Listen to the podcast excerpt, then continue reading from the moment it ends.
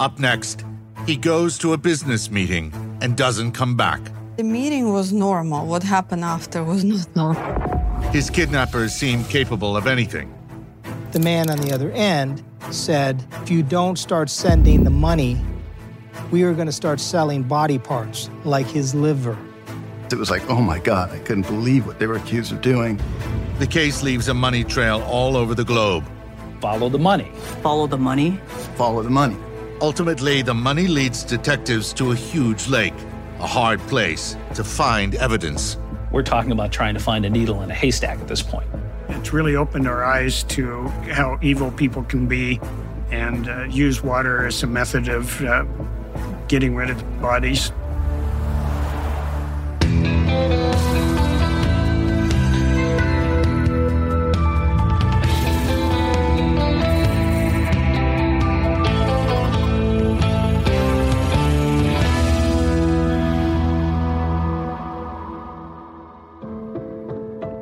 When he was seven years old, Alex Umansky and his family immigrated to the U.S. from Ukraine. The family settled in Los Angeles. Like many first generation immigrants, Alex embraced America as a land of limitless opportunity. His parents moved here for a better life, like all of us. You know, we, the situation uh, in our country wasn't that easy. I think all the immigrants are like that. Alex Umansky was young, good looking, vibrant guy who was trying to make his way in this world. He had started his own business uh, called Hardwired Auto Accessories. They would put in uh, fancy uh, equipment into your car, such as televisions and cameras. Alex's business took off, and he soon found love with another Ukrainian immigrant. I fell in love with his personality. We got engaged, and we were looking to get married. I just recently saw a video from our engagement party, and it was a full house dancing and singing the whole time. On the night of December 12, 2001, Alex got the kind of call a hard charging entrepreneur loves. He had a new client with deep pockets. He got a phone call in the evening. Usually he speaks English. He spoke Russian too, but his Russian was like not as good as English. So he suddenly started speaking Russian and it was a good conversation. He hung up and he was very excited. This new client wanted to spend a lot of money on a state of the art stereo system for his wife's car. He said, uh, the person said money is not an object. So that's always a good thing for a business. It was his thing, it was his baby. This business was his baby. Alex and the caller made plans to meet the next day. After that meeting, Alex didn't come home and dropped out of contact. It's just radio silence. Um, people are paging him, trying to reach him. It was very strange for him to just completely go off the radar. His two managers started calling me. They said, We can't reach him, we can't reach him. We don't know what happened. I started calling, we couldn't reach him. Early the next day, Alex's worried father went to his office to see if he was there. He wasn't, but something unexpected was. His father found a fax an invoice from a company they had never heard from in the amount of $234,628 and demanding the payment of that money. And that same, at that same time, his brother, Michael, up in uh, San Francisco, received a similar fax demanding a similar amount of money. A terrified Alex soon called and said he'd been kidnapped. The people holding him got on the phone and left no doubt his life was in danger. And they made a threat to do things like cut off Alex's fingers if the money wasn't paid, to um, sell his body parts, his kidney, his liver, um, if the money wasn't paid. Alex's kidnappers ordered his family to immediately send the ransom money to Dubai, the largest city in the United Arab Emirates. I left Ukraine to get away from all the crime that was happening in the 90s. So we were all in shock that something like this is happening in LA. Investigators believed Alex was being held somewhere in Los Angeles. The original ransom notes came from Russia. The kidnappers ordered that the payments be wired to a British bank in Dubai. The case had gone global, and time was running short. Changes it dramatically. This is not just some local gang of thugs who grab somebody from the street, but a group that has tentacles around the world potentially. This was going to take some time to figure out who these abductors were, and unfortunately for Alexander Umansky, time was working against him.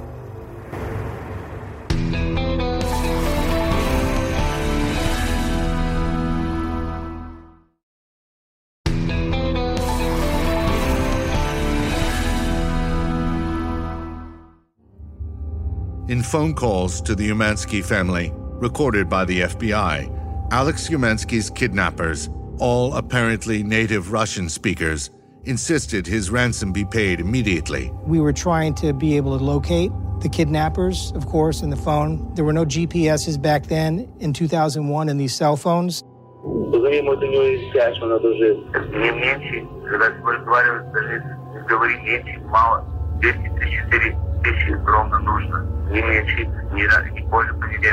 People see TV shows and they're like, well, you can trace the phone calls and things like that. Not so simple when you have calls of very short duration happening on phones that are prepaid cell phones that somebody has gotten a fictitious name with a fictitious address. The Umansky family didn't have the kind of money Alex's kidnappers demanded, but they quickly rounded up part of the ransom payment. They wired $90,000 to Dubai with a promise that more was coming. We also were constantly asking for proof of life. So he was getting on the phone on and off, and he was alive. That wasn't the only good news. Someone, apparently one of the kidnappers, had used Alex's debit card less than 24 hours after he went missing. A surveillance camera captured this image of the man. He put his hand on his nose or covering his face a little bit because he knew he was being photographed while he withdrew the money. In the background, you can see a light colored SUV. The make of this white SUV was identified, but the surveillance camera did not capture the license plate. The problem was that there were thousands of vehicles just like this one in the greater Los Angeles area. Investigators were racing against the clock to find Alex before he was killed, and now they got another surprise break. Alex Umansky's father saw something on a West Hollywood telephone pole, something he normally might not have noticed. It was a poster about a woman who'd recently disappeared. Reuven, Alex's dad, sees her missing posters around West Hollywood and thinks strange that two Russian, you know, Russians are missing. Um, and he forwards that information to the FBI. 39 year old Rita Pekler went missing one week before Alex Umansky disappeared. Rita was a Russian national, another immigrant to America with deep ties to the post Soviet emigre communities in Southern California. How strange it is that two Ukrainian Russians are missing in this small area of Los Angeles. For Rita Pekler, it was a mystery since no money had been demanded.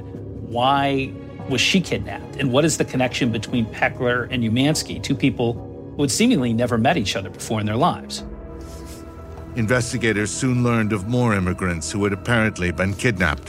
The FBI learned that two additional Russian speaking individuals had been um, kidnapped. One of them was George Safiev, uh, the other was Nick Kharabadze.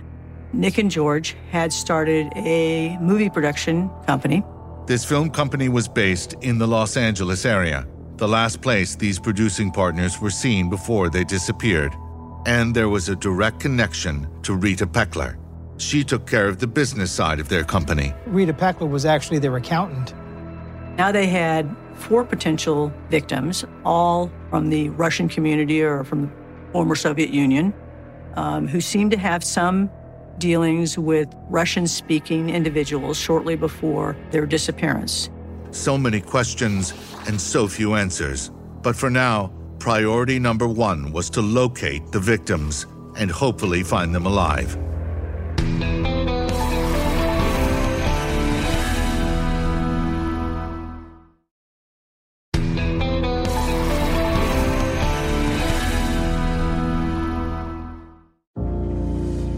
When four people from Greater Los Angeles were kidnapped, investigators from the US and all over the world were on the case, and all of them came to the same conclusion on the best way to find the kidnappers. One of the most important parts of the investigative process in this case involved um, the good old adage of follow the money.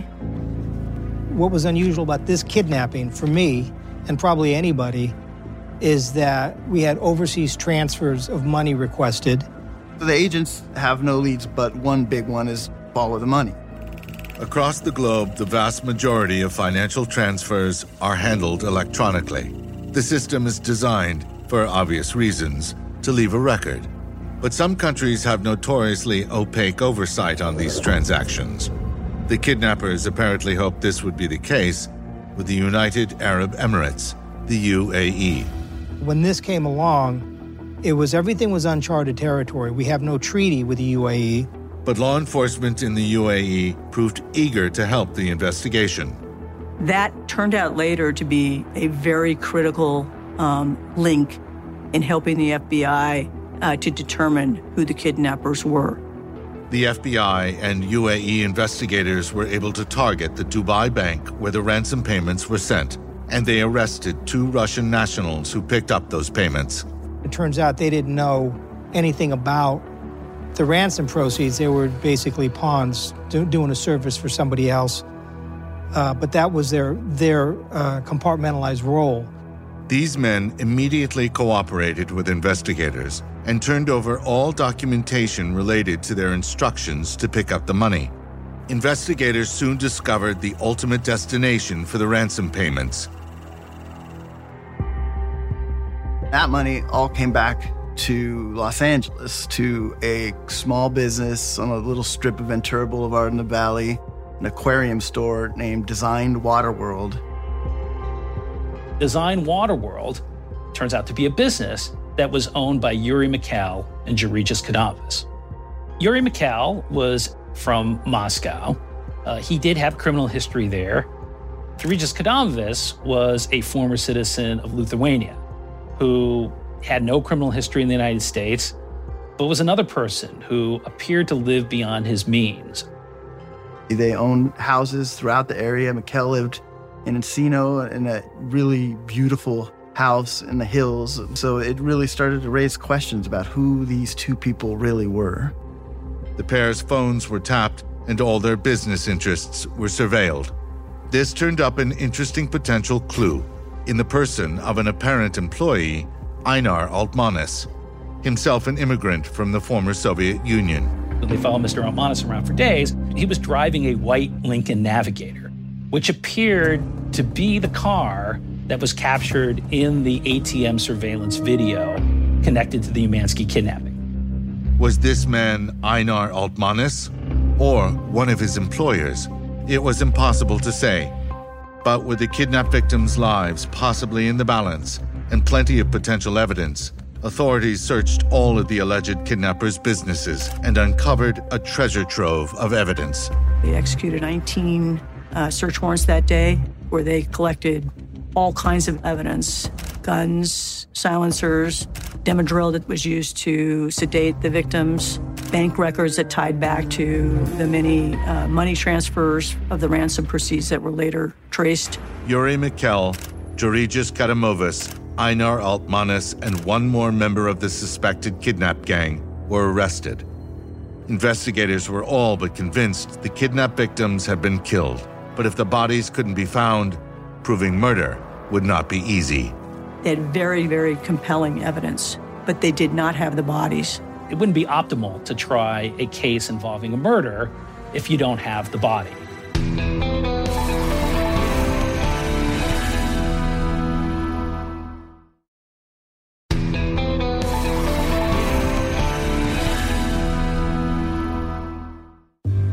February of 2002, four men in Los Angeles were arrested for the kidnapping of a group of immigrants from Eastern Europe. One of these men, 42 year old Einar Altmanis, wanted to make a deal with prosecutors. So Altmanis came in to be interviewed, and the very first question that he was asked by the agents was Where are the victims? What happened to the victims? And he slammed his hands down on the table and he said he knew everything and he said, They're gone. They're all gone. Altmanis said the victims' bodies had been dumped in the New Melones Reservoir. about 350 miles north of Los Angeles. You're looking at one of the larger reservoirs in California, and it's 300 feet deep. It still strikes you as trying to find a needle in a haystack to find four human beings at the bottom of a reservoir that big and that deep. He led them to the locations uh, where the bodies were dumped. The bodies were driven up to Northern California and they were dumped off of one of two different bridges um, with weights tied around their bodies. There are all sorts of forensic disciplines, but very few people are expert at finding corpses in large bodies of water. The Ralstons, Gene and his wife Sandy, had been at it for decades. Since we started using this equipment in August of 2000, we have found 127 victims underwater. All of the people found by the Ralstons were drowning victims, but whether the victims died through accident or murder, the technology is the same. It allows investigators to use sound to see in deep water, in places sunlight can't penetrate. The equipment is called side scan sonar. It uses sound to generate images of things, much like medical ultrasound, in that it uh, casts a beam of sound out and then it listens for the return reflection. Anything that's on the bottom will have a shadow behind it uh, because the transducer housing the system is towed about 15, 10 to 15 feet off the bottom. A device called a towfish is dragged below the waterline. It sends out a sound signal that bounces back to a monitor, creating accurate images of the bottom of a body of water. If a human body is on the bottom, it reads differently than things that would normally be down there. Side scan sonar enables us to see things uh, with sound that you could not see by light. Uh, generally, the object you're searching for has a higher density, therefore, a greater uh, intensity of return signal. The more dense the object is, the greater the reflectivity. The recovery team went to the spots Einar Altmanis said the bodies were dumped two bridges that span the reservoir. The Ralstons, with a lot of experience reading these images, immediately recognized four anomalous shapes on the bottom of the reservoir. They told police these were human bodies. The bodies were ultimately recovered through a submersible device with a hook. This image was later identified as the body of George Safiev. Close by was the body of Nick Kharabadze. Rita Pekler's body was found under another bridge. The last body to be brought up from the bottom of the reservoir was Alex Umansky's. They absolutely destroyed this parent's life. What they've done to their son, they completely destroyed them. They could never recover from this. They're, they're different people from that time on. I think he deserves to be remembered. That's how good he was. Authorities ultimately learned of a fifth kidnapped victim. 58 year old real estate developer Meyer Muscatel had been kidnapped in October. His body was found by a fisherman at the reservoir months earlier. Why had these five people been targeted? Their families would be the least likely to report their kidnapping to law enforcement. As one would imagine, there's a deep level of mistrust in the Soviet Union between the citizenry and the government. And so if something happened to you, the government wouldn't be the first thought in your mind to run to to ask for help. The kidnappers thought, incorrectly with some of the victims, that they all had access to large amounts of cash. Rita Pekler was targeted simply to lure her employers into the plot. The victims were all killed simply for money. More than $1 million was ultimately paid out. Essentially, this blood money was, was their income, their, their livelihood. And that money was then traced laboriously, painstakingly by the FBI and with the help of uh, special agents from the IRS to the purchase of high end luxury items such as payments on a, um, a Ferrari, uh, the purchase of mink coats, the purchase of cars, the purchase of homes. Prosecutors believe Alex Umansky met the same fate as the other victims. He was lured to his death on the pretense of a normal business meeting. Soon after he arrived and was subdued, he was kept alive just long enough to let his family members know he was in mortal danger. As soon as some of the money arrived, He was suffocated with a plastic bag and strangled. All the bodies were weighted down and thrown into the reservoir. The killers thinking the ransom money couldn't be traced and the bodies never found. But money leaves a trail. And thanks to new technology, in this case, so did the victims' bodies. Einar Altmanis received a sentence of 23 years. Co conspirator Petro Krylov got life in prison. The ringleaders Yuri Mikhail and Georgis Kadamovas were found guilty of kidnapping and killing all five victims. Both men, convinced they'd get rich committing crimes that couldn't be traced, were sentenced to death. Those particular death verdicts were the first death verdicts that had been returned by a jury uh, in the Central District of California at that time in over 50 years. It, it, was critically important to be able to have that technology to recover those bodies. If at the end of the day we knew there were bodies down there but couldn't identify where they were, couldn't find them, couldn't recover them, that would have ultimately been very difficult for the victims' families members to handle, as well as difficult for our case and the evidence that we needed to present at our trial.